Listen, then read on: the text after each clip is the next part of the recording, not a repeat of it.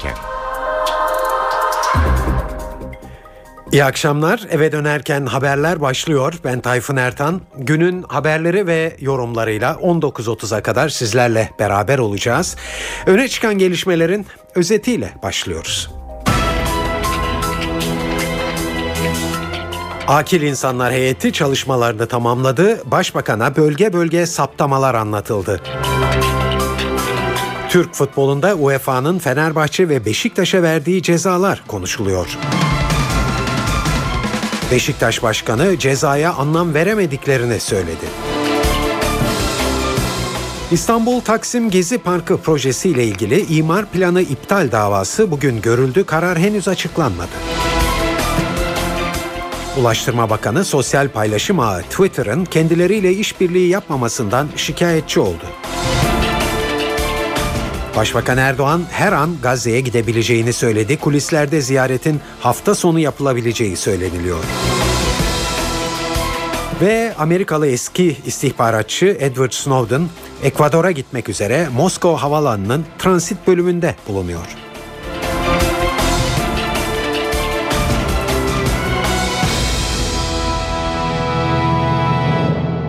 Şimdi ayrıntılara geçiyoruz. Evet Kürt sorununa çözüm sürecini anlatmak, talepleri ve şikayetleri dinlemek üzere iki aydır yoğun çalışmalar sürdüren Akil İnsanlar Heyeti raporunu tamamladı. Heyet raporunu ve sahada edindiği izlenimleri bugün Başbakan Erdoğan'a aktardı. İstanbul Dolmabahçe ofisindeki görüşme 4 saat sürdü. İçeride neler konuşulduğuna dair açıklamayı AK Parti sözcüsü Hüseyin Çelik yaptı. Çelik, raporlarda tespitler var, hükümet bu tespitleri en ince ayrıntısına kadar inceleyecek dedi. 7 bölgenin heyet başkanları birer sunum yaptılar. Bu raporlarda ne var diye sorarsanız ben burada tabii genel olarak bir özetleme yapacağım. Bu raporlarda ne var? Bu raporlarda tespitler var. Bir kere nedir? Problemimiz nedir? Bu çözüm sürecinin konusu olan problem nedir? Ne değildir? Bununla ilgili tespitler var. Sonra yine vatandaşın ağzından bulundukları bölgelerdeki insanlarla yaptıkları temaslarda bu tespit edilen problemle ilgili veya problemlerle ilgili olarak konmuş olan teşhisler var. Tabii bu teşhisler göreceli olan teşhislerdir ve netice itibariyle her bölge heyeti bazı tedavi yöntemleri öneriyor. Bu arada insanların talepleri var.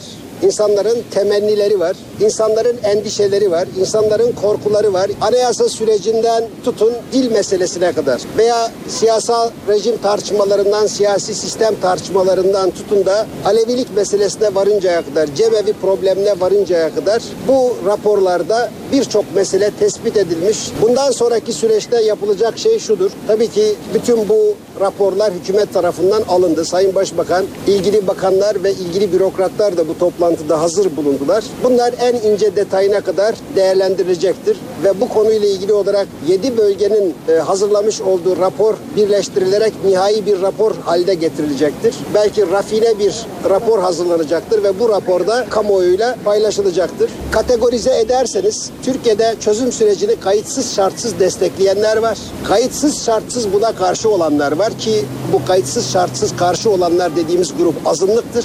Bir de ben destekliyorum ama endişelerim var. Ben destekliyorum acaba ne olacak sorularını peşinden soran insanlar var. Akil insanlar şu kanaate varmışlar. İnsanlar aslında çözüm sürecinin ne olduğunu öğrendikten sonra tavırlarını değiştirebiliyorlar. İnsanlar bilmediği şeyin düşmanıdır diye özetlenebilecek bir cümleyle bunu ifade ediyorlar. Yasal düzenlemelerle ilgili olarak başta anayasa olmak üzere. Tabii ki bu meseleyi sadece Kürt meselesi olarak görmememiz gerektiğini akil insanlar ifade ediyorlar. Bunun genel bir demokratikleşme perspektifi içerisinde kendini öteki hisseden ve kendisini bir şekilde mağdur hisseden bütün insanlara yönelik bir reform süreci, bir demokratikleşme süreci olması gerektiği konusunda e, akil insanların büyük bir kısmı hemfikirdir. Bunu söyleyebilirim.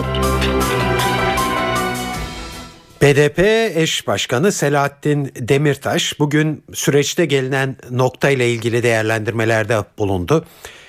Demirtaş, Türkiye'deki son gelişmeler sürecin biraz enfeksiyon kapmasına neden oldu ama sıkıntılar aşılacak dedi. Diyarbakır'da konuşan Demirtaş, Abdullah Öcalan'ın cezaevi koşullarında iyileştirmeye gidilmesini de istedi. Parti olarak başından beri bu süreç başladığından beri bütün çabamız sürecin önünün açılması, tıkanmaların önlenmesi, olası gerilimlerin ortadan kaldırılması konusunda bir yaklaşımdır. E, son Türkiye'deki 15-20 günlük gelişmeler hani sürecin biraz enfeksiyon kapmasına diyelim sebep oldu. Hükümetin bazı açıklamaları, politik gelişmeler, özellikle gezi olaylarında hükümetin e, sert tutumu, sokaktaki şiddetin muazzam artması, işte koruculuk sisteminde yeni gelişmeler, yeni korucuların alınması, yeni karakollar inşaatlarının hızlandırılması, hükümet sözcülerinin yaptığı sert açıklamalar. Şimdi bunlar bir araya gelince süreç devlet tarafından destekleniyor mu? Hükümet gerçekten bu süreci ilerletmek istiyor mu, istemiyor mu diye kaygı yarattı herkeste. Sürecin ilerlemesi konusunda sıkıntılar çıktı doğrusu. Fakat bu süreç bitti, süreç tıkandı anlamına gelmiyor hiçbir zaman. Biz de bunu hiçbir zaman ifade etmedik. Ama zorlandı süreç doğrusu. Çünkü hükümetin demokratikleşme, demokratik siyasete destek konusunda güçlü mesajların verilmesi gerektiği bir dönemde bu sıkıntılar yaşandı. Ama bunlar önemli ölçüde e, aşılacak diye düşünüyoruz. İkinci aşamaya geçiliyor, geçildi. Artık demokratik siyasetle ilgili hükümet e, çok daha geniş bir tavır ortaya koymalı. E, biz de bunu tabii ki destekleyeceğiz. İç hukuk mevzuatı gereğince ancak tecrit cezası alan kişiler o dar hücrelerde kalır. Dolayısıyla orada kalması zaten hukuka aykırıydı. E şimdi yani hem süreç gereği hem hukuk gereği hem mevzuat gereği aslında kalması gereken yere geçmesi gerekiyor. Henüz geçmiş değil ama bu konuda hükümetin ben pozitif bakacağını düşünüyorum. Evet çözüm sürecinin işlediği şu günlerde var olan atmosferi olumsuz etkileyebilecek bir fotoğraf yansıdı basına bugün. PKK'nın Şırnak'ın Cizre ilçesinde asayiş birimleri oluşturduğu yol kesip kimlik kontrolü yaptığı ileri sürüldü. Ve o görüntüyle ilgili olarak BDP'den bir de açıklama geldi. Parti eş başkanı Selahattin Demirtaş Cizre'deki görüntüleri soruşturuyoruz dedi. Sürece vurgu yapan Demirtaş böyle bir dönemde bu tür çalışmaya kim niye ihtiyaç duyar bilmiyoruz dedi. Tabii biz de olayın detaylarını bilmiyoruz. Basından takip ettik.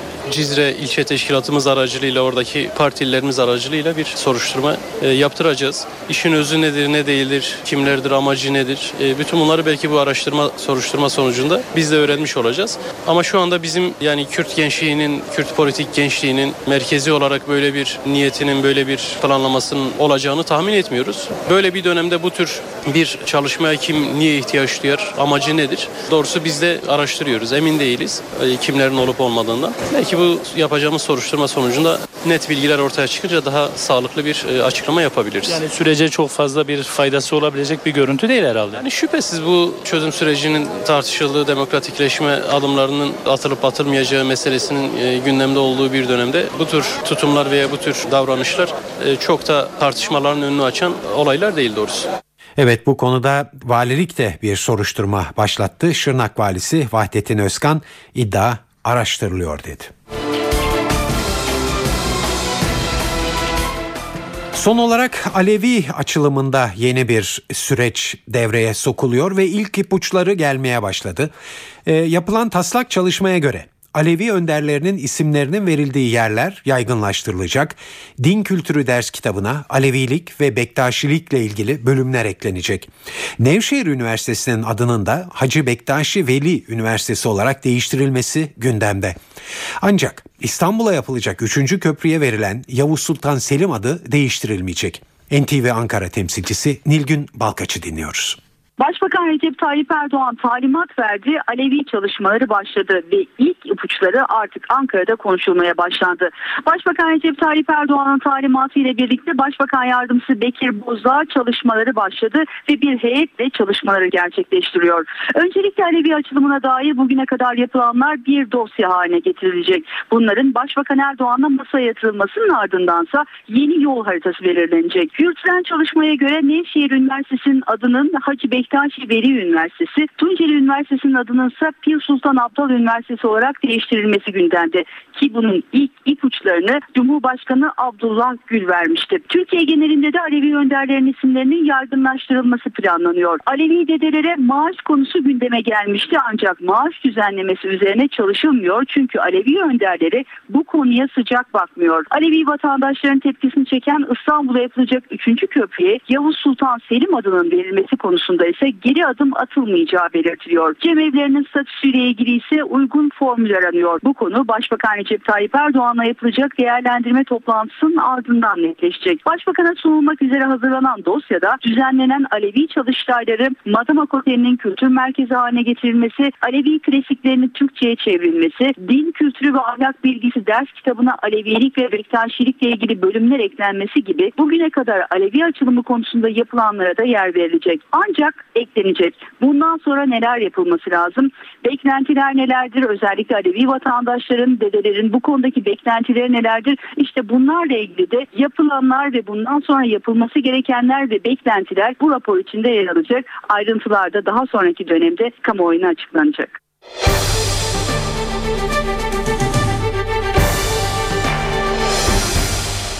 Haftalardır devam eden gezi protestolarının en temel itiraz noktasını oluşturan İstanbul Taksim Gezi Parkı projesi ile ilgili imar planı iptal davası bugün görüldü.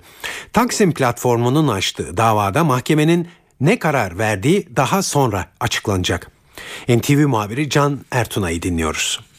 Aralarında Taksim platformu üyelerinin de bulunduğu 7 kişinin İstanbul Büyükşehir Belediyesi ve Kültür Bakanlığı'na açtığı Taksim Yayalaştırma Projesi olarak bilinen projeye ilişkin tadilatların ve koruma kurulunun kararının iptali yönündeki davanın ilk duruşması görüldü. Mahkeme heyeti, bölge idare mahkemesi heyeti kararını yazılı olarak açıklayacak. Bunun bir haftada sonuçlanabileceği bir aya kadar uzayabileceği de belirtiliyor.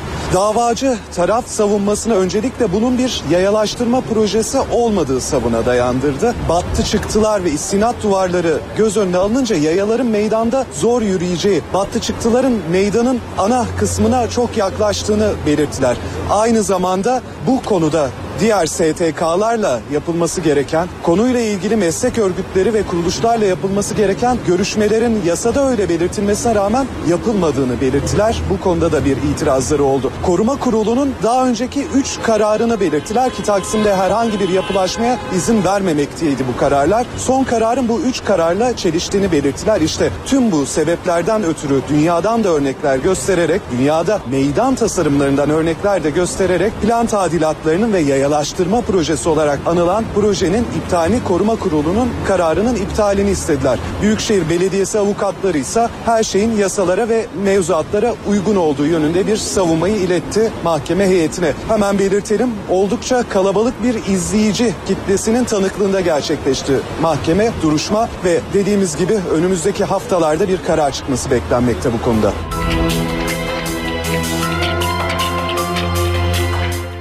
Ankara'daki Gezi Parkı protestolarında yaşamını yitiren Etem Sarısülü'yü vuran polis memuru tutuksuz yargılanacak. Ancak suçlu bulunsa bile ceza almayabilir.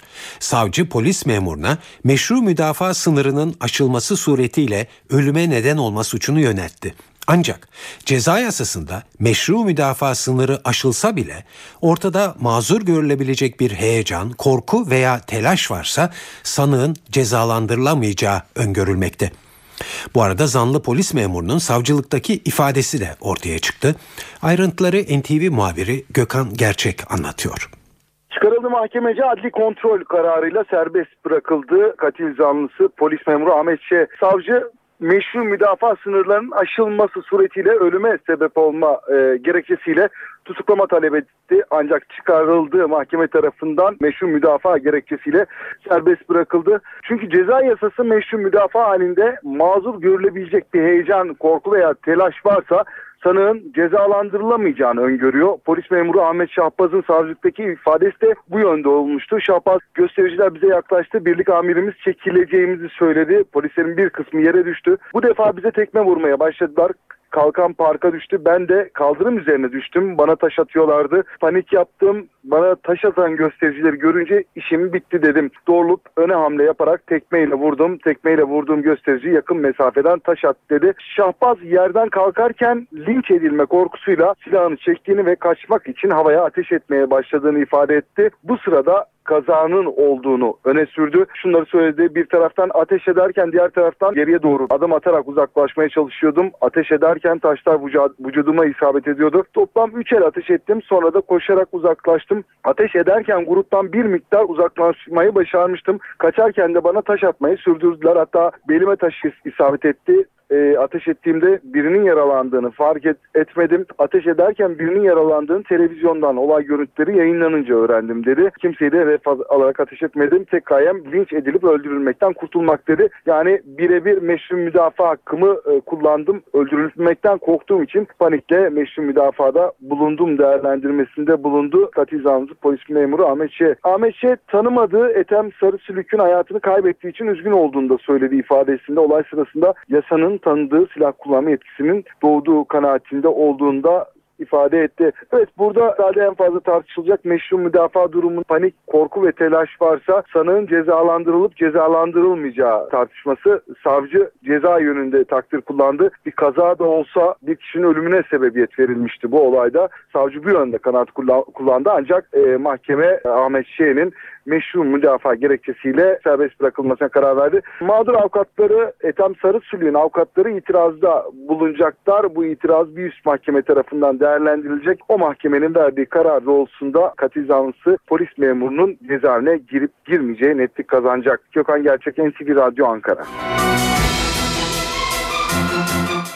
Gezi Parkı eylemleriyle birlikte gündeme gelen sosyal medya düzenlemesiyle ilgili olarak Ulaştırma Bakanı Binali Yıldırım'dan bir açıklama geldi bugün.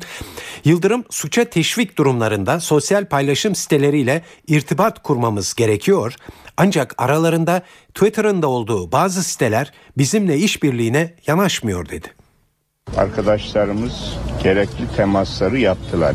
Bunların bir kısmı olumlu yaklaştı. Twitter maalesef bu konuda işbirliğine yanaşmadı.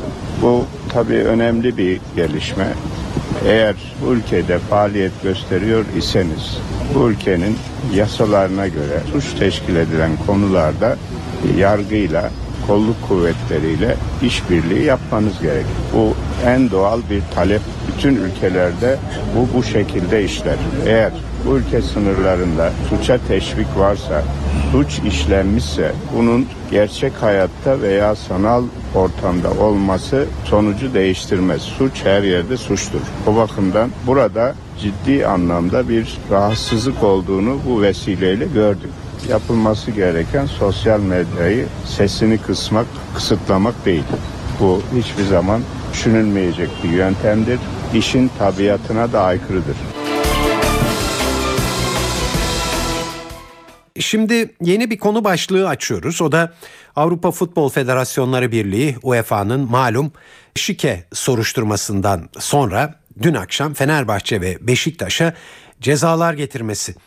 UEFA kararında Fenerbahçe 2 artı 1 yıl, Beşiktaş ise 1 yıl Avrupa'da futboldan men edildi.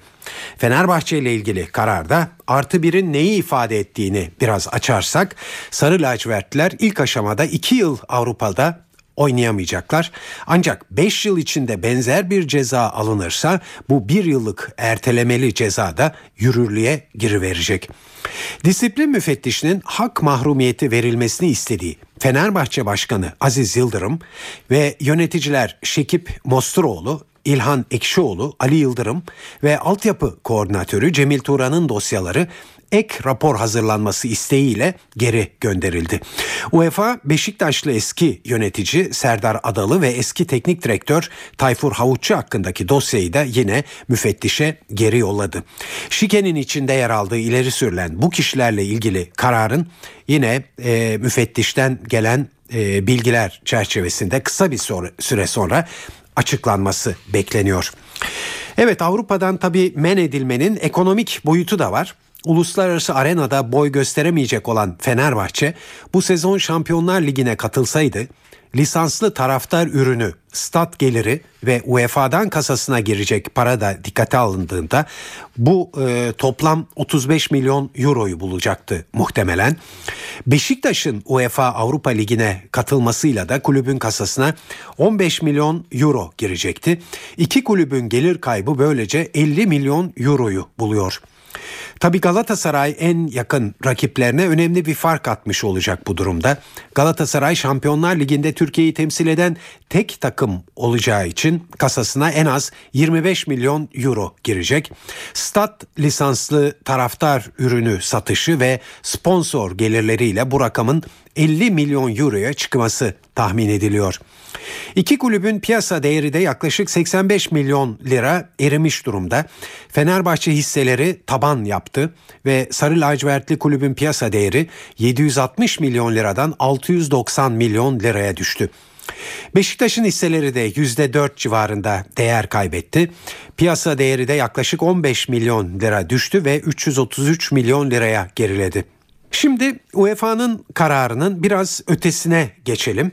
Ee, NTV Spor yorumcularından Mert Aydın'a bu karardan Türk futbolu adına ne dersler alınması gerektiğini ve Demirören Federasyonu'nun nasıl etkileneceğini soruyoruz. Bizim öncelikle bakıp kendi kendimize şunu yapmamız lazım, şunu düşünmemiz lazım. Biz ülke olarak, yani bunu sadece Fenerbahçe, Beşiktaş olarak bakmıyorum. Ben biz ülke olarak bu sorunu halletme konusunda, bu krizi yönetme konusunda nasıl başarısız olduk?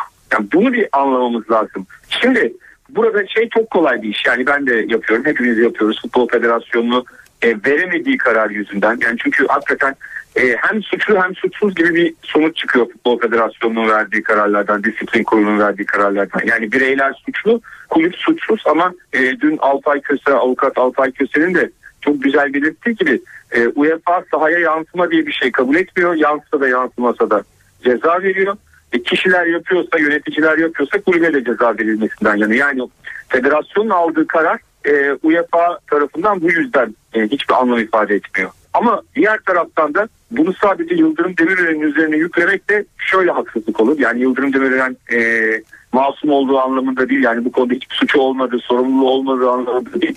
Onun oraya gelme şekli ve bunu isteyen kulüpler birliği ya da kulüpler büyük çoğunluğu zaten bu kararları vermesi için bu federasyon başkanını ve yönetimini getirdiler.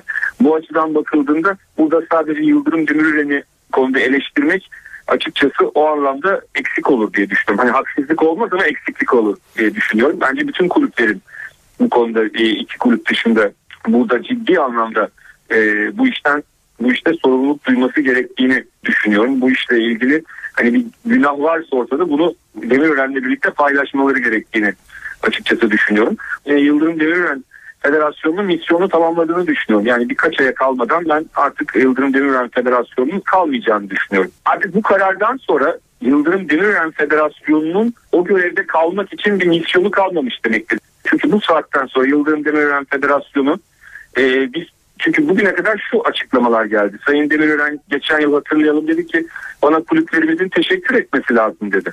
Bize teşekkür etmesi lazım. Biz bir sorunu ortadan kaldırdık. Avrupa'ya alınmıyordu takımlarımız. Toto oynanıyordu kaç yıl ceza alacakları diye e, şeklinde. Ama biz e, bu sorunu hallettik dedi. E, etmediği ortaya çıktı. Bundan sonra artık bu yönetimin kalması çok mümkün görünmüyor. Ha, bu e, bir günde iki günde olmayabilir. Belki de gerekli bazı kararları verdikten sonra gideceklerdir ama ben misyonu tamamladığını düşünüyorum bu e, federasyon yönetmenin.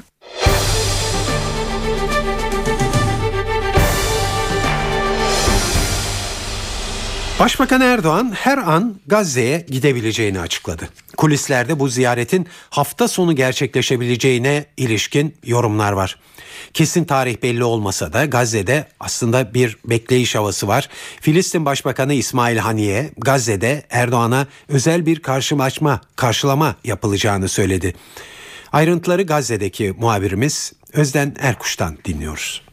Kısa süre önce hani birlikteydik bir basın toplantısı düzenli Türk habercilerin sorularını yanıtladı. Elbette en çok merak edilen Başbakan Erdoğan dün açıkladı. Gazze'ye gitme planıydı. Hani Başbakan Erdoğan'a şunu söylemek isterim. Gazze ziyaretinizi bekliyor diye seslendi. Hemen ardından tarih belli mi konuşuldu mu sorusu yöneltildi. Kesin bir tarihin konuşulmadığı ama şu an ziyaretin gerçekleşebileceğini söyledi İsmail Haniye. Bu ziyaret tarihi bir ziyaret niteliği taşıyacak. Gerek hükümet gerekse halk olarak kendisini karşılamak için gereken neyse bunu sonuna kadar yapacağız ki Türk hükümetinin ve Türk halkının duruşu nedeniyle bu bir minnettarlığın göstergesidir. Mavi Marmara hadisesi nedeniyle hayatını kaybedenler için yapmamız gereken bir görevdir. Tarihi bir ziyaret olduğu için karşılamada tarihi nitelikte olacak bu görüşme çerçevesinde ekonomik, siyasi, insani konularda tarihi adımlarda atacağız diye konuştu İsmail Haniye. Bir yandan da El Fetih Hamas görüşmeleri devam ediyor. Buna da atıfta bulundu. Sayın Başbakan gerek Hamas gerek El Fetih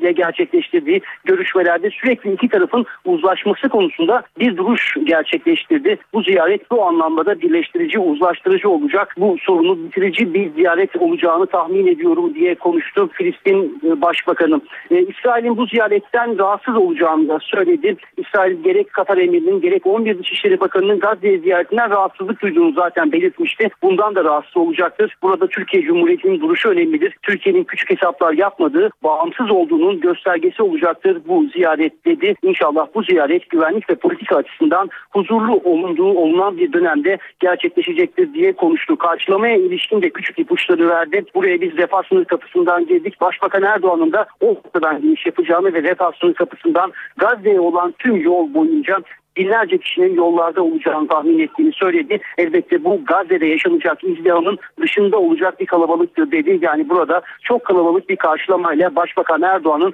karşılanacağını söyledi. E, Gazze'deki hemen her eve girmiş durumda Başbakan Erdoğan diye konuştu. Ardından şöyle küçük bir anekdot da anlattı. E, Gazze'deki sevgiyi şöyle tarif edeyim. Benim torunum dünyaya geldi. Onun adında Erdoğan koydum dedi İsmail Haniye. İsmail Haniye'nin Başbakan Erdoğan'ın gerçekleştirmeyi planladığı ziyarete ilişkin görüşleri açıklamaları bu şekildeydi.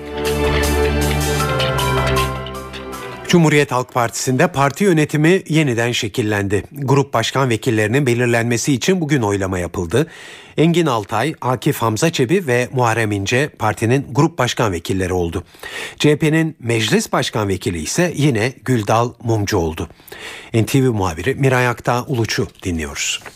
Meclis Grup Başkan Vekili Güldal Mumcu yeniden bu koltuğa oturdu ve salt çoğunluğun e, salt çoğunluğu geçerek 74 oyla yeniden e, Türkiye Büyük Millet Meclisi'nde başkan vekili oldu. Cumhuriyet Halk Partisi'nin başkan vekili oldu. En yakın takipçisi Mehmet Kesimoğlu idi ancak son turda Mehmet Kesimoğlu seçimden çekildi. Cumhuriyet Halk Partisi Tunceli Milletvekili Kamer Genç ise tüm turlardaki ısrarını sürdürdü ve yapılan seçim sonucunda Güldal Mumcu 74 oy aldı. Kamer Genç ise 29 oy aldı. E, Güldan Mumcu bu koltuktaki yerini garantilemiş oldu ve seçim tamamlanmış da oldu. Cumhuriyet Halk Partisi'nin grup başkan vekillerine gelince CHP'de Akif Hamza Çebi ve Muharrem İnce mevcut grup başkan vekilleri bu koltuklardaki yerlerini korurken Engin Altay da Cumhuriyet Halk Partisi'nin yeni grup başkan vekili oldu. Emine Ülker Tarhan ise CHP milletvekilleri tarafından bir kez daha grup başkan vekili olarak seçilmedi. Şu notu aktarmakta fayda var. İkinci turda e, Akif Hamza Çebi ile Engin Altay geçebilmişlerdi. Salt çoğunluğu ancak e, Muharrem İnce'nin salt çoğunluğu geçmesi 5 tur aldı ve 5. tur sonunda Muharrem İnce, Emine Ülker Tarhan ile Özgür Özel'in çekilmesinin ardından grup başkan vekili koltuğuna oturdu. Bundan sonra gözler Cumhuriyet Halk Partisi'nin meclis başkan adayının kim olacağına çevrildi. Buna ilişkin kararında önümüzdeki tarihler içerisinde ve belki de yarın çıkmasını bekliyoruz.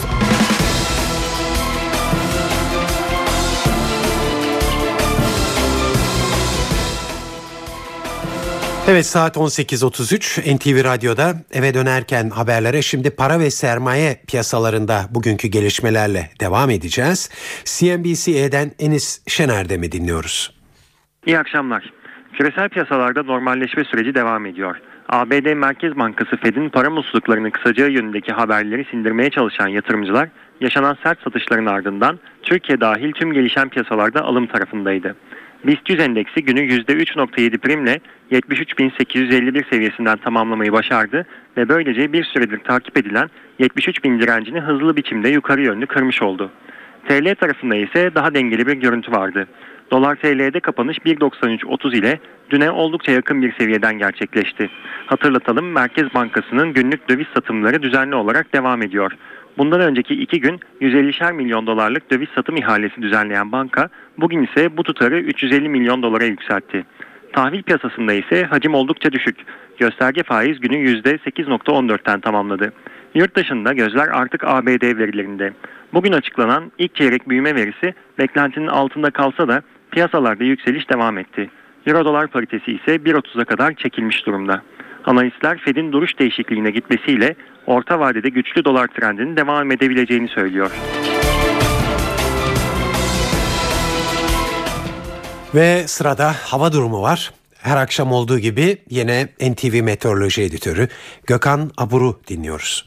Batıda kuzeyli rüzgarlar kuvvetlense de sıcak hava yurt genelindeki etkisini sürdürüyor. Hafta sonu iç ve doğu kesimlerde sıcaklıkların daha da artmasını bekliyoruz. Pazar gününe itibaren ise Marmara'yı etkisi altına alacak serin ve yağışlı havayla birlikte sıcaklıklar 5-6 derece azalacak. Yurdun diğer kesimlerinde ise sıcak hava etkisini sürdürecek. Yarın Ardahan, Kars, Ağrı arasında hafif yağış var ve yurdun diğer kesimlerinde yağış beklemiyoruz. Cuma günü ise Marmara'nın güneyi, Doğu Karadeniz ve Doğu Anadolu'nun kuzeyinde hafif yağışlar görülebilir. Cumartesi ilerleyen saatlerde Trakya'da artacak bulutlanmanın getireceği serin ve yağışlı hava pazar günü Marmara'nın tamamını etkisi altına alacak. Marmara ve Batı Karadeniz'deki yağışların pazartesi günü aralıklarla devam etmesini bekliyoruz. Akdeniz boyunca sıcak hava etkisini sürdürürken nem oranı yükselmeye başladı. Antalya başta olmak üzere bölgede sıcak ve nemli hava etkisini sürdürecek o bakımdan termometre sıcaklıkları 30 dereceyi gösterse de Antalya'da hissedilen sıcaklık 37-38 derecelere çıkacak. Ege boyunca gün içinde öğle saatlerinde özellikle Bodrum civarında karayel yönlü rüzgar yine sert. İzmir'de ise sıcaklık bir hayli yükseliyor ve 34 dereceye kadar çıkacak. Rüzgar İzmir ve çevresinde zayıf. Çeşme'de biraz daha sertleşecek. Ankara'da sıcaklık artmaya devam ediyor. Yarın gündüz 36, gece ise 20 derece olacak. İstanbul'da kuvvetli Poyraz bugün olduğu gibi yarın da serinlik vermeye çalışacak ve güneş oldukça bol. Sıcaklık ise 30 dereceler civarında olacak. Evet havaların ısınmasından e, bahsediyor e, Gökhan Abur. E, biz de aslında e, e, aynı konuya değineceğiz şimdi. Çünkü uzmanlar beslenme konusunda bazı uyarılar yapmaya başladılar havaların ısınmasıyla birlikte. En önemli konu sı- sıvı tüketimini arttırmak kuşkusuz. Diyetisyen Olcay Barış bunun yanı sıra ağır yağlı yiyeceklerden uzak durulmasını ve meyve sebze ağırlıklı beslenilmesini öneriyor. Vücutta sıvı elektrolit dengesinin bozulmaması için öncelikle 2-2,5 litre su öneriyoruz. Yani bir besin kızartmayla %50 oranında yağ çekiyor içerisine. Şimdi sabah kahvaltımızda öncelikle ekmek, beyaz ekmek dışında tam buğday kepek çavdar önerilerimiz. Yarım yağlı bir peynir, herhangi bir peynir olabilir. Yine yumurta, gün aşırı veya her gün olarak tüketebiliriz. Domates, salatalık akşama doğru hem metabolizma yavaşlıyor hem de sindirimimiz birazcık daha zorlaşıyor. Et miktarını yedikten sonra bu kişiye göre değişiyor miktarı. Yanında bir dilim ekmek mutlaka öneriyoruz. Yine turşu, salamura ve şarküteri ürünleri vücutta ödem tutmamıza neden olur. Mümkün olduğu kadar minimum miktarda. Hiç tüketmemek de olabilir ama minimum eser miktarda tüketmeyi öneriyoruz. NTV Radyo'da eve dönerken haberleri dinliyorsunuz. Şimdi dış dünyada en çok konuşulan, en çok e, dikkat çeken haberlerle devam edeceğiz. Ve ilk haberimiz e, Rusya'dan geliyor. Amerikan Ulusal Güvenlik Kurumu'nun halkın telefon ve internet kayıtlarını izlediğini kamuoyuna sızdıran eski istihbaratçı Edward Snowden Moskova'da havaalanının transit bölümünde bulunuyor. Daha önce Snowden'ın Rusya'da olmadığını belirten Rusya Devlet Başkanı Vladimir Putin haberi doğruladı ve Snowden'ın en kısa zamanda gideceği yeri belirlemesinden kendilerini memnun olacağını söyledi. Amerika Birleşik Devletleri ise Snowden'ın kendilerine iade edilmesi için Çin ve Hong Kong üzerinde kurduğu baskıyı şimdi de Rusya üzerinde deniyor. Rusya, Snowden'ın gümrükten geçmediği için kendilerinin yasal müdahale alanı içinde bulunmadığını savunuyor ve Snowden'a yardımcı oldukları şeklindeki Amerikan iddialarını reddediyor. Snowden'ın Moskova'dan nereye gideceği kesinleşmiş değil. Son olarak Venezuela, Snowden'ın sığınma başvurusunda bulunması halinde koruma vereceğini duyurdu. Snowden daha önce Ekvador'dan siyasal sığınma hakkı istemişti. Snowden'a Amerikan gizli belgelerini sızdırmış olan Wikileaks internet sitesi yetkilileri yardımcı oluyor ve kendisine Wikileaks'in hukuki danışmanları eşlik ediyor. Suriye'de iç savaşın bilançosu ağırlaşıyor. Son iki yıl içinde Suriye'de ölenlerin sayısı 100 bine ulaştı. Açıklama İngiltere merkezli Suriye İnsan Hakları İzleme Örgütü'nden geldi. Suriye lideri Beşar Esad'a karşı olmasıyla tanınan bu grup, ölenlerden 18 binin muhalif, 40 binin ise Suriye ordusu askeri olduğunu duyurdu.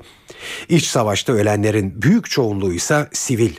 Verilere göre Suriye'de devam eden iç savaşta bugüne dek 42 bin sivil hayatını kaybetti.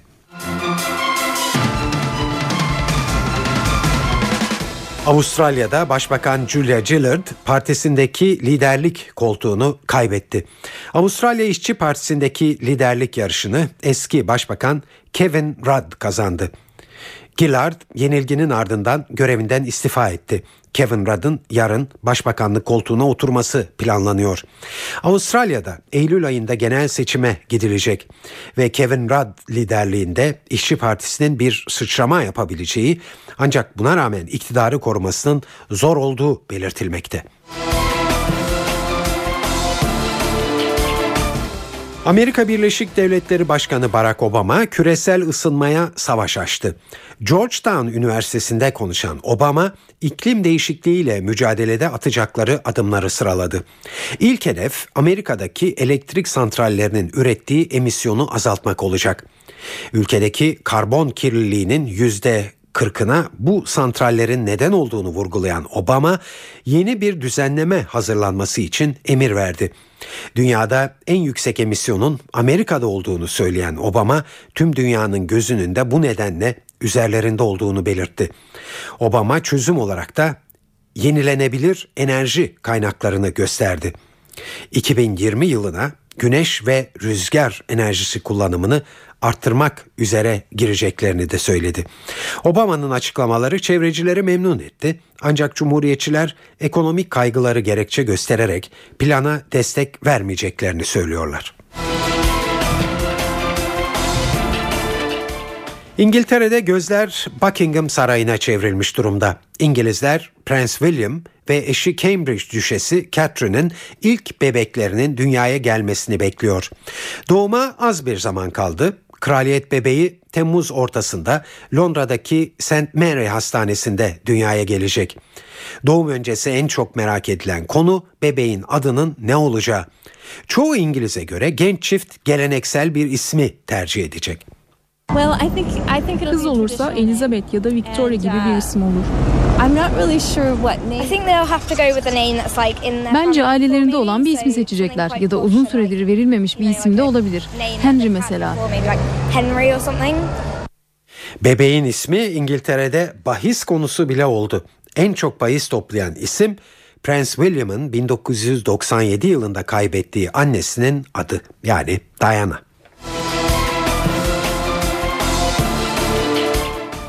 Fazla kilo insanlarda birçok hastalık riskini beraberinde getiriyor. Son yapılan araştırma küçük kilo artışlarına dahi dikkat edilmesi gerektiğini gösterdi. İsveç ve İngiltere'den iki üniversitenin 200 bin kişi üzerinde yaptığı incelemeye göre vücut kitle endeksindeki bir birimlik artış bile kalp krizi riskini %20 oranında arttırıyor. Kilo artışı insülin, tansiyon ve kolesterol değerlerini de yükseltiyor ve daha çok şeker hastalığı vakasına yol açıyor. Uzmanlar vücut kitle endeksinin 18,5 ile 25 arasında olmasını normal olarak değerlendiriyor. 25'in üzeri kilolu, 30'un üzerinde ise obez olarak niteleniyor.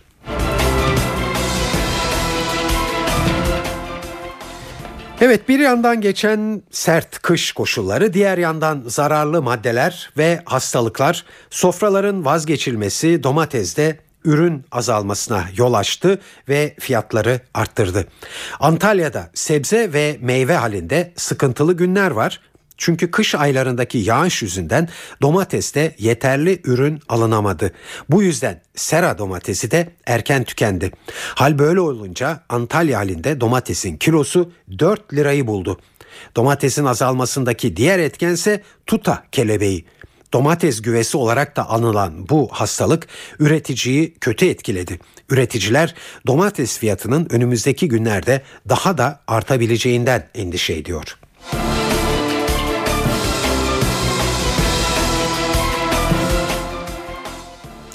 Türkiye'nin en pahalı şehri İstanbul. Türkiye İstatistik Kurumu'nun verilerine göre İstanbul'da fiyatlar Türkiye ortalamasının %13 üstünde seyrediyor. İstanbul'dan sonra en pahalı iller Ankara ve İzmir. Siirt, Batman, Mardin ve Şırnaksa fiyatların en düşük olduğu iller. Bu illerde fiyatlar Türkiye ortalamasının %6 altında. Ankara, sağlık ve ulaştırma alanında fiyatların en yüksek olduğu il. Alkollü içecekler ve tütün fiyatlarının en pahalı olduğu illerse Van, Bitlis, Muş ve Hakkari.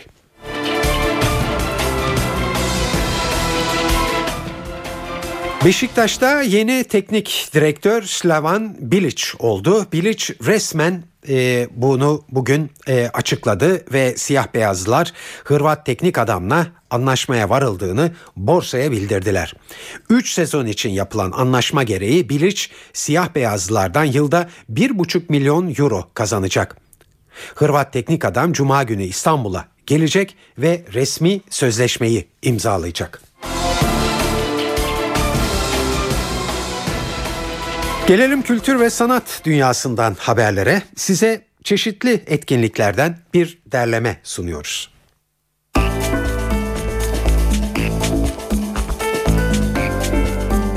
Kim Kaşkaşyan, Peter Nagy bugün İstanbullu müzikseverler için bir araya geliyor. Günümüzün en büyük viyolacılarından Kim Kaşkaşyan ve piyanist Peter Nagy, Beethoven'ın Mozart üzerine çeşitlemelerinden Ermeni besteci Komitas'a uzanan bir programla Surp Wortvots Svorodman Kilisesi'nde performans sergileyecek. 41. Müzik Festivali kapsamındaki konser bu akşam saat 21'de başlıyor. Wortvots Svorodman Kilisesi'nin ilk kez bir konsere ev sahipliği yapacağını da ekleyelim. Johnny Joker ise Oğuzhan Uğur'u ağırlıyor bugün. Oğuzhan Uğur sevilen şarkılarıyla saat 22'de sahnede. Tiyatro severler için de bir önerimiz var. Yaşamaya dair Ali Paşa Hanı'nda sanatseverlerin beğenisine sunulacak. Nazım Hikmet'in ölümünün 50. yıl dönümü için Genco Erkal'ın uyarlayıp yönettiği oyunda Tülay Günal da oynuyor. Piyano ve violonsel eşliğinde oynanacak oyunda Nazım Hikmet'in Bursa cezaevindeki yaşamı, eşi Piraye Hanım'a olan tutkusu ve sürgün yılları anlatılıyor. Oyun saat 21'de açıyor perdelerini. Evdeyseniz bu akşam CNBC'de The Good German adlı film var. George Clooney ve Kate Blanchett'in başrollerini paylaştığı filmin yönetmen koltuğunda Steven Soderbergh oturuyor. Renklere verdiği önemle tanınan yönetmen, filmi renkli çekip sonradan siyah beyaza dönüştürerek 2. Dünya Savaşı sonrası travma geçirmiş insanların kişisel ilişkilerini konu ediniyor. Filmin başlama saati 22. Öncesinde ise saat 21'de Rizzoli and Isles ekranda olacak. Star TV'de ise bugün saat 20'de özel bölümüyle Muhteşem Yüzyıl ekrana gelecek. Saat 18.52 eve dönerken haberlere bir ara vereceğiz. Ama onun öncesinde bizi arada dinlemeye başlayanlar için günün öne çıkan gelişmelerini hızla özetleyelim. Akil İnsanlar Heyeti çalışmalarını tamamladı. Başbakan'a bölge böyle bölge saptamalar açıklandı bugün. Türk futbolunda UEFA'nın Fenerbahçe ve Beşiktaş'a verdiği cezalar konuşuluyor. Beşiktaş Başkanı cezaya anlam veremediklerini söyledi. İstanbul Taksim Gezi Parkı projesi ile ilgili imar planı iptal davası bugün görüldü. Karar henüz açıklanmadı. Ulaştırma Bakanı sosyal paylaşım ağı Twitter'ın kendileriyle işbirliği yapmamasından şikayetçi oldu. Başbakan Erdoğan her an Gazze'ye gidebileceğini söyledi. Kulislerde ziyaretin bu hafta sonu yapılması bekleniyor. Ve Amerikalı eski istihbaratçı Edward Snowden Moskova havaalanının transit bölümünde bulunuyor.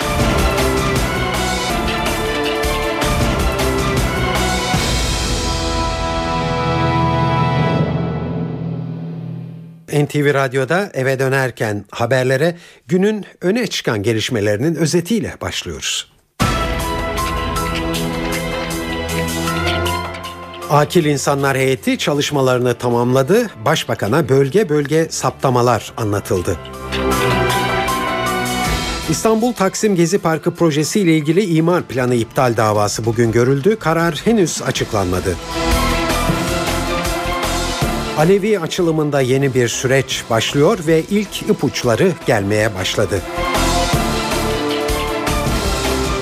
Ve Ulaştırma Bakanı sosyal paylaşım ağı Twitter'ın kendileriyle işbirliği yapmamasından şikayet etti.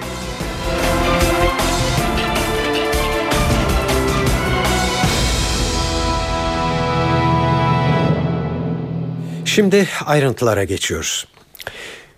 Kürt sorununa çözüm sürecini anlatmak, talepleri ve şikayetleri dinlemek üzere iki aydır yoğun çalışmalar sürdüren akil insanlar raporlarını tamamladı. Heyet raporunu ve sahada edindiği izlenimleri Başbakan Erdoğan'a anlattı. İstanbul Dolmabahçe ofisindeki bugünkü görüşme 4 saat sürdü. İçeride neler konuşulduğuna ilişkin açıklamayı AK Parti sözcüsü Hüseyin Çelik yaptı. 7 bölgenin heyet başkanları birer sunum yaptılar. Bu raporlarda ne var diye sorarsanız ben burada tabii genel olarak bir özetleme yapacağım. Bu raporlarda ne var? Bu raporlarda tespitler var. Bir kere nedir? Problemimiz nedir? Bu çözüm sürecinin konusu olan problem nedir? Ne değildir? Bununla ilgili tespitler var. Sonra yine vatandaşın ağzından bulundukları bölgelerdeki insanlarla yaptıkları temaslarda bu tespit edilen problemle ilgili veya problemlerle ilgili olarak konmuş olan teşhisler var. Tabii bu teşhisler göreceli olan teşhislerdir ve netice itibariyle her bölge heyeti bazı tedavi yöntemleri öneriyor. Bu arada insanların talepleri var. İnsanların temennileri var, insanların endişeleri var, insanların korkuları var. Anayasa sürecinden tutun dil meselesine kadar veya siyasal rejim tartışmalarından, siyasi sistem tartışmalarından tutun da Alevilik meselesine varıncaya kadar, cemevi problemine varıncaya kadar bu raporlarda birçok mesele tespit edilmiş. Bundan sonraki süreçte yapılacak şey şudur. Tabii ki bütün bu raporlar hükümet tarafından alındı. Sayın Başbakan, ilgili bakanlar ve ilgili bürokratlar da bu toplantıda hazır bulundular. Bunlar en ince detayına kadar değerlendirilecektir ve bu konuyla ilgili olarak 7 bölgenin e, hazırlamış olduğu rapor birleştirilerek nihai bir rapor halde getirilecektir. Belki rafine bir rapor hazırlanacaktır ve bu raporda kamuoyuyla paylaşılacaktır. Kategorize ederseniz Türkiye'de çözüm sürecini kayıtsız şartsız destekleyenler var. Kayıtsız şartsız buna karşı olanlar var ki bu kayıtsız şartsız karşı olanlar dediğimiz grup azınlıktır. Bir de ben destekliyorum ama endişelerim var. Ben destekliyorum acaba ne olacak sorularını peşinden soran insanlar var. Akil insanlar şu kanaate varmışlar. İnsanlar aslında çözüm sürecinin ne olduğunu öğrendikten sonra tavırlarını değiştirebiliyorlar. İnsanlar bilmediği şeyin düşmanıdır diye özetlenebilecek bir cümleyle bunu ifade ediyorlar. Yasal düzenlemelerle ilgili olarak başta anayasa olmak üzere. Tabii ki bu meseleyi sadece Kürt meselesi olarak görmememiz gerektiğini akil insanlar ifade ediyorlar. Bunun genel bir demokratikleşme perspektifi içerisinde kendini öteki hisseden ve kendisini bir şekilde mağdur hisseden bütün insanlara yönelik bir reform süreci, bir demokratikleşme süreci olması gerektiği konusunda e, akil insanların büyük bir kısmı hemfikirdir. Bunu söyleyebilirim. Evet bu e, AKP e, sözcüsü Hüseyin Çelik'in açıklamasıydı. Şimdi bir de e, akil adama kulak vereceğiz içeride neler konuşulduğunu. NTV muhabiri e, Deniz Tüysüz Profesör Fuat e, Keyman'la konuştu. Keyman süreç işliyor ancak halen birinci aşamadayız. PKK'nın tamamıyla çekildiğini söylemek mümkün değil. Reformlar için Eylül ayının beklenmesi gerekecek dedi. Bugünkü toplantının en önemli noktası bence e, tüm 7 bölgenin raporlarının ortak noktası. Endişelere rağmen toplumun e, çözüme hazır olduğu ve bu hazırlık içinde demokrasinin altını çizdiği, yeni anayasanın altını çizdiği ve demokrasinin herkes için olması gerektiğiydi. Ve artık yavaş yavaş e, bu silahların bitmesi, silah döneminin bitmesi, ölümün olmaması zaten o çözüm sürecinin bugüne kadar başarısının anahtarıydı. Bu noktadan itibaren artık ikinci aşama denen e, bu demokratik reform aşamasına geçmek. Fakat e, bugünün bence en önemli sonucu çözüm süreci başarıyla gitmekle birlikte hala biz birinci aşamada aşamadayız. Hala PKK'nın e, çekilmesi devam ediyor. Hala o çekilme e, beklendiğinden daha düşük seviyede devam ediyor. O yüzden de ikinci aşama dediğimiz aşamaya daha geçilmeyeceği, bu dönemlerde ekonomik ala, ekonomi alanında, hizmet alanında Güneydoğu'ya, e, işte Urfa'ya, diğer yerlere, barajlar olsun, diğer ekonomik alanlar olsun, buralarda yatırımların yapılacağı ama reform sürecinde Eylül-Ekim'e kadar bekleneceği gibi bir o hava ortaya çıktı. Sizin raporunuzda neler vardı? Bizim raporumuzda da esasında bu endişeler işte Türkiye'deki üniter devlet olsun, Türkiye'deki Türk kimliğinin ne olacağı olsun, ne alıp verilmediği olsun. Bunlar diğer raporlarda da oldu ama esasında e, ortaya çıkan nokta raporlara bağlı olarak toplumun e, artık e, çözüme ve bu sürecin başarılı bitmesine hazır olduğu ve bununla ilgili demokratik reform sürecini ne alabileceği, satın alabileceği yani onu kabul edebileceği üzerineydi. Ama bir makullük içinde. Fakat biraz evvel söylediğim gibi herhalde bu demokratik reform bağlamındaki e, girişimlerin başlaması için biz herhalde e, Eylül-Ekim'e kadar bekleme durumundayız. O yüzden de e, benim e, Sayın Başbakan'dan e, anladığım hala birinci e, süreçte bu sürecin devam ettiği. Yani birinci aşamada silahların bırakılması, çekilme aşamasının e, hala devam devam ettiği. E, o tabii e, biraz e, benim girerken e, bugün e, toplantıya umudum daha fazlaydı. Yani artık e, bu silahların bırakması dönemi bitmiştir. Hakikaten de bitti gibi gözüküyor ama e, hala o birinci aşamada olmamız e, biraz e, bu sürecin daha da uzun süreceği. İnşallah e, bu süreçte e, bu uzun döneme yayılırsa e, provokasyonlar olmaz. Zor bir yaz bizi bekliyor. Başbakan Erdoğan ne cevap verdi? Özellikle kaygılar konusunda vatandaşların. O not aldı, not aldı. Onunla ilgili bir bir bir yanıt vermedi. Bence başbakanın yanıtları içinde işte bir alan bu ekonomi ve hizmet alanıydı ama diğer alanda bu e, birinci e, aşamada hala olduğumuzdu. Alevi açılımında yeni bir süreç başlıyor ve ilk ipuçları gelmeye başladı. Taslak çalışmaya göre Alevi önderlerinin isimlerinin verildiği yerler yaygınlaştırılacak. Din kültürü ders kitabına Alevilik ve Bektaşilikle ilgili bölümler eklenecek. Ayrıca Nevşehir Üniversitesi'nin adını Hacı Bektaş Veli Üniversitesi olarak değiştirilmesi de gündemde. Ancak İstanbul'a yapılacak 3. köprüye verilen Yavuz Sultan Selim adı değiştirilmeyecek. NTV Ankara temsilcisi Nilgün Balkaç anlatıyor. Başbakan Recep Tayyip Erdoğan talimat verdi, Alevi çalışmaları başladı ve ilk ipuçları artık Ankara'da konuşulmaya başlandı. Başbakan Recep Tayyip Erdoğan'ın talimatı ile birlikte Başbakan Yardımcısı Bekir Bozdağ çalışmaları başladı ve bir heyetle çalışmaları gerçekleştiriyor. Öncelikle Alevi açılımına dair bugüne kadar yapılanlar bir dosya haline getirilecek. Bunların Başbakan Erdoğan'la masaya yatırılmasının ardındansa yeni yol haritası belirlenecek. Yürütülen çalışmaya göre Nevşehir Üniversitesi'nin adının Hacı Bektaş Bektaşi Veli Üniversitesi, Tunceli Üniversitesi'nin adının ise Pir Sultan Abdal Üniversitesi olarak değiştirilmesi gündemde.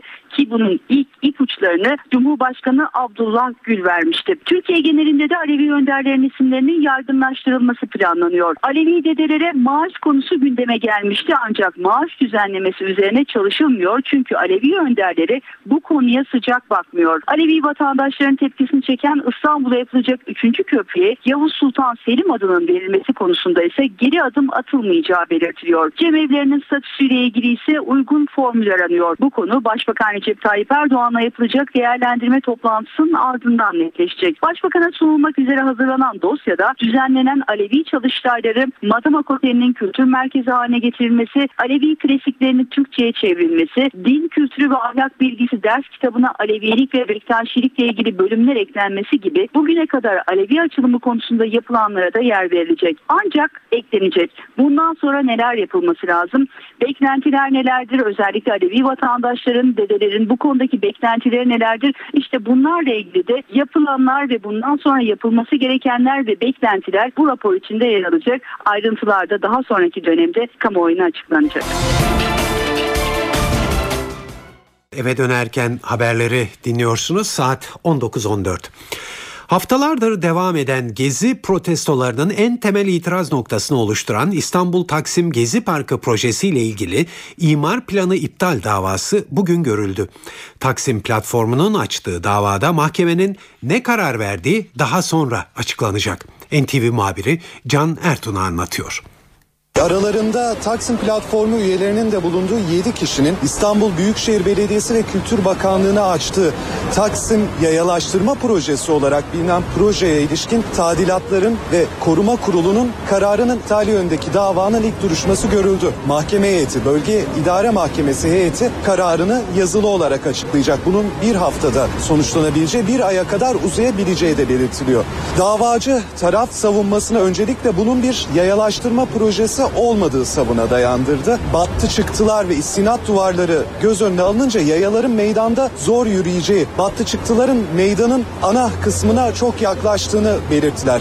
Aynı zamanda bu konuda diğer STK'larla yapılması gereken, konuyla ilgili meslek örgütleri ve kuruluşlarla yapılması gereken görüşmelerin yasada öyle belirtilmesine rağmen yapılmadığını belirttiler. Bu konuda da bir itirazları oldu. Koruma Kurulu'nun daha önceki 3 kararını belirttiler ki Taksim'de herhangi bir yapılaşmaya izin vermemekteydi bu kararlar. Son kararın bu 3 kararla çeliştiğini belirttiler. İşte tüm bu sebeplerden ötürü dünyadan da örnekler göstererek, dünyada meydan tasarımlarından örnekler de göstererek plan tadilatlarının ve yayalaştırma projesi olarak anılan projenin iptalini Koruma Kurulu'nun kararının iptalini istediler. Büyükşehir Belediyesi avukatları ise her şeyin yasalara ve mevzuatlara uygun olduğu yönünde bir savunmayı iletti mahkeme heyetine. Hemen belirtelim oldukça kalabalık bir izleyici kitlesinin tanıklığında gerçekleşti mahkeme duruşma ve dediğimiz gibi önümüzdeki haftalarda bir karar çıkması beklenmekte bu konuda.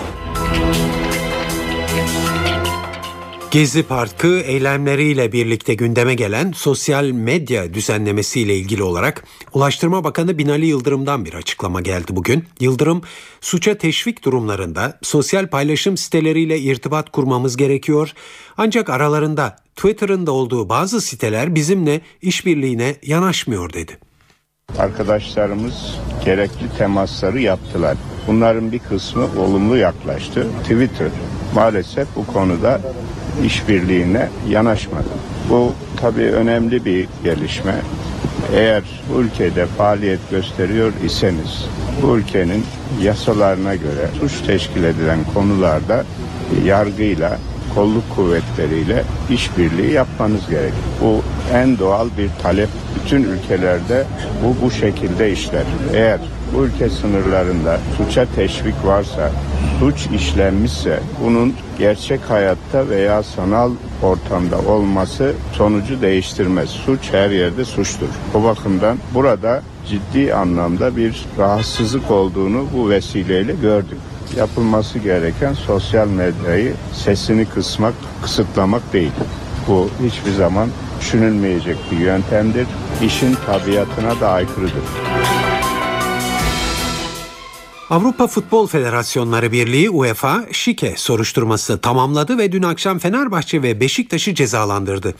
UEFA kararında Fenerbahçe 2 artı 1 yıl, Beşiktaş ise 1 yıl Avrupa'da futboldan men edildi.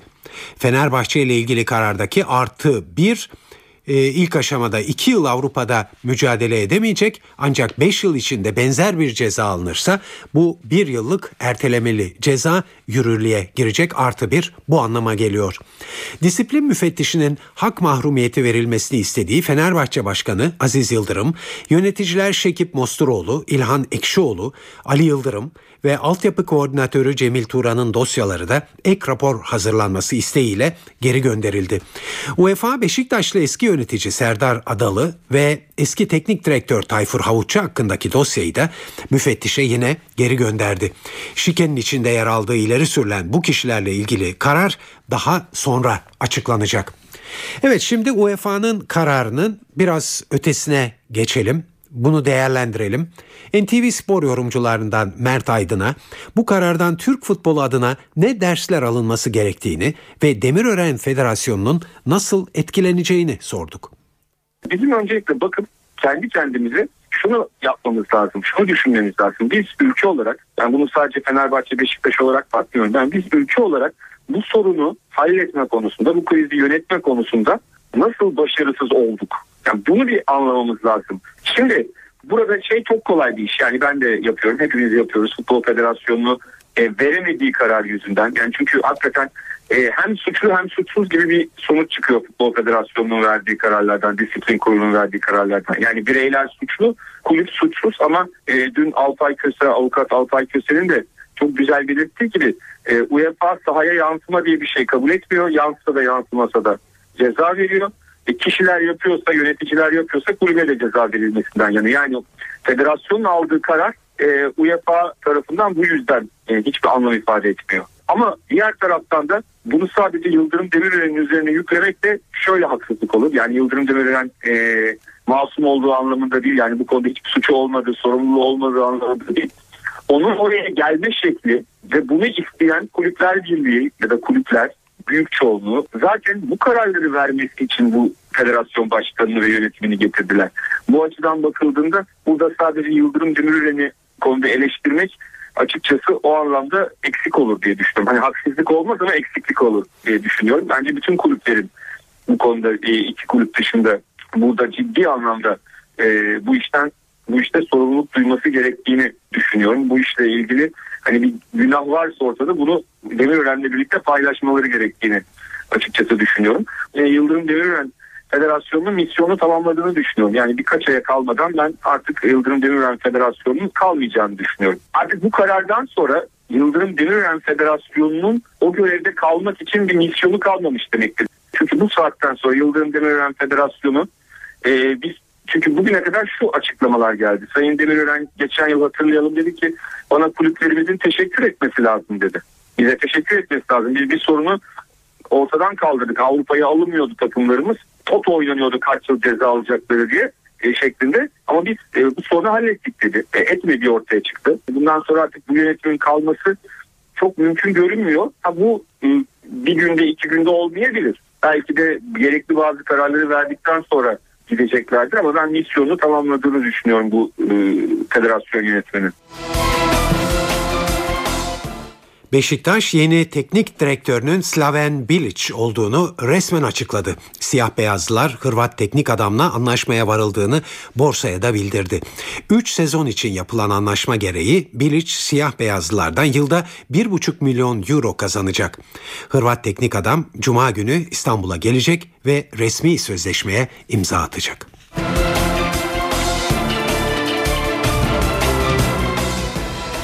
Evet sırada kültür ve sanat dünyasından derlediğimiz haberler var. Size çeşitli etkinliklerden bir derleme hazırladık.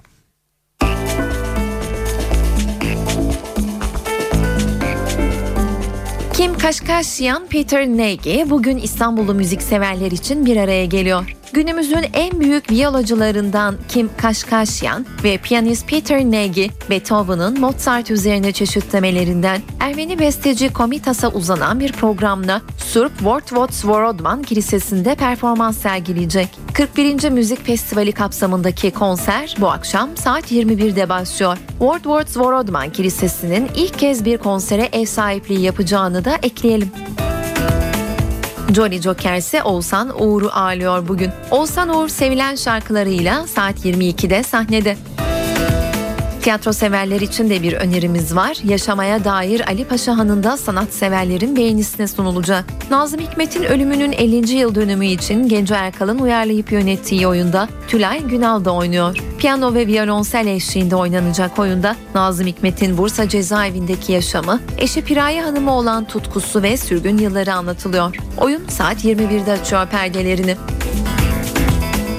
Evdeyseniz bu akşam CNBC'de The Good German adlı film var. George Clooney ve Kate Blanchett'ın başrollerini paylaştığı filmin yönetmen koltuğunda Steven Soderbergh oturuyor. Renklere verdiği önemli tanınan yönetmen filmi renkli çekip sonradan siyah beyaza dönüştürerek 2. Dünya Savaşı sonrası travma geçirmiş insanların kişisel ilişkilerini konu ediniyor. Filmin başlama saati 22. Öncesinde ise saat 21'de Rizzoli and Isles ekranda olacak. Star TV'de ise bugün saat 20'de özel bölümüyle Muhteşem Yüzyıl ekrana gelecek.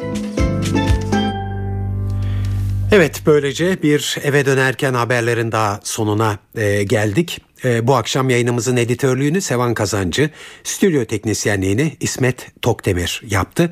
Yarın 13'te gündem programında yeniden birlikte olmak umuduyla ben Tayfun Ertan. Hepinize iyi akşamlar diliyoruz.